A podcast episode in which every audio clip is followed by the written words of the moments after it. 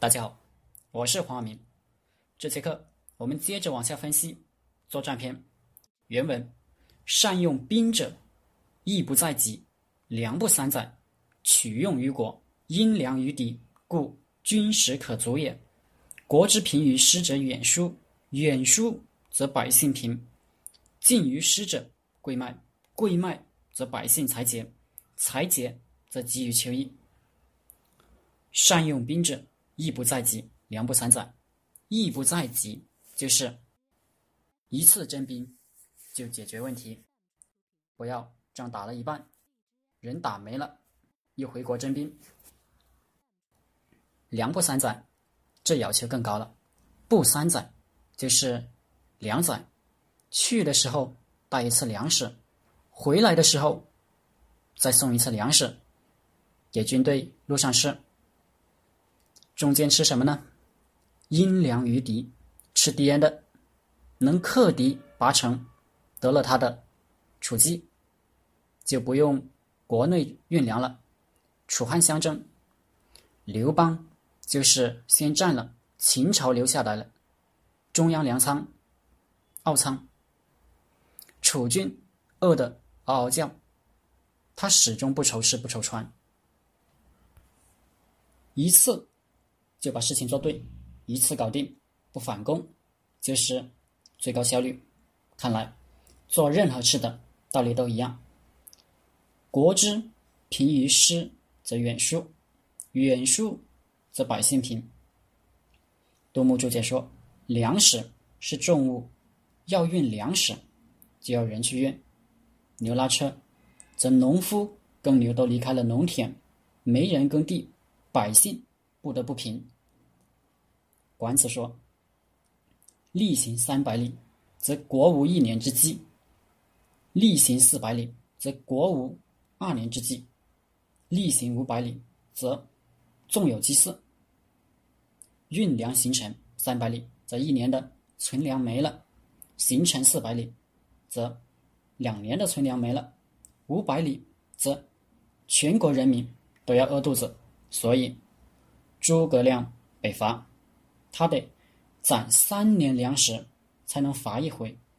魏魏国把他的也把他的粮食状算得一清二楚，知道他下回什么时候来。近于师者，贵卖，贵卖则百姓财解。部队驻扎所在，一下子来了那么多人，周围的物价疼的。就飞涨上去了，特别是围城。太平天国，清军在金陵周围设江北、江南两个大营，一围就是好几年。那周围茶楼酒肆、烟馆妓院繁荣的不得了，物价飞涨，周围的老百姓也得跟着忍受那么高的物价，他们的钱。就不够用了。财节则基于秋意。秋意是春秋时鲁成公的秋假制。张玉他注解说：“国用急迫，乃使秋出典赋，相当于税收翻了四倍。这账是怎么算的呢？古代征兵制度按土地和人。”和人头来，人家来。司马法说：“六扯为一步，一百步为一亩，一百亩为一夫，三夫为一屋，三屋为一井，四井为一邑，四邑为一丘，四丘为一殿。征兵征兵役以店为单位，每一个店出一辆战车，也就是四匹战马，甲士。”三人不足七十二人，还要出出牛十六头。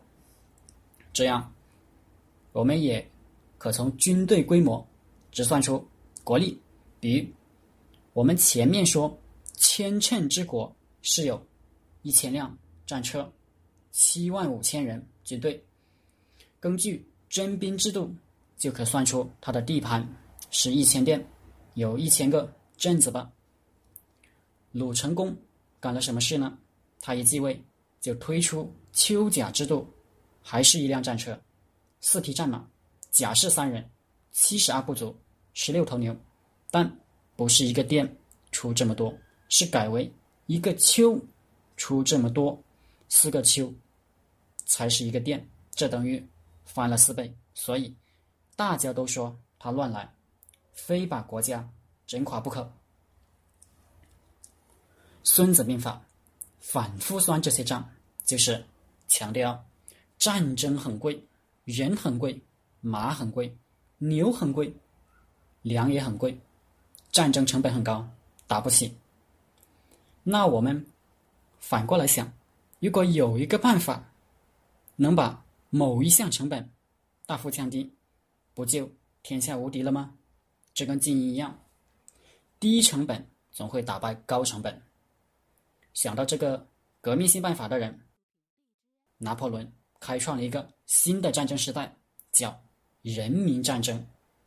人民战争降低了哪项成本？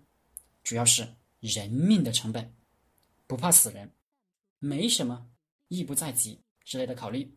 不光是可以无限征兵，儿童团、妇女队全部都投入战争。所以，拿破仑得意洋洋地说。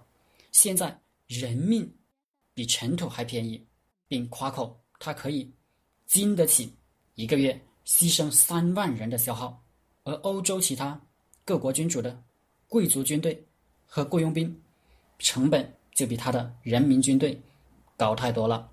人民战争还降低了资源的成本，把国家的一切资源都投入战争。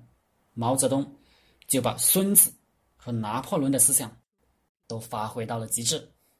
好了，这节课就和大家分享到这里。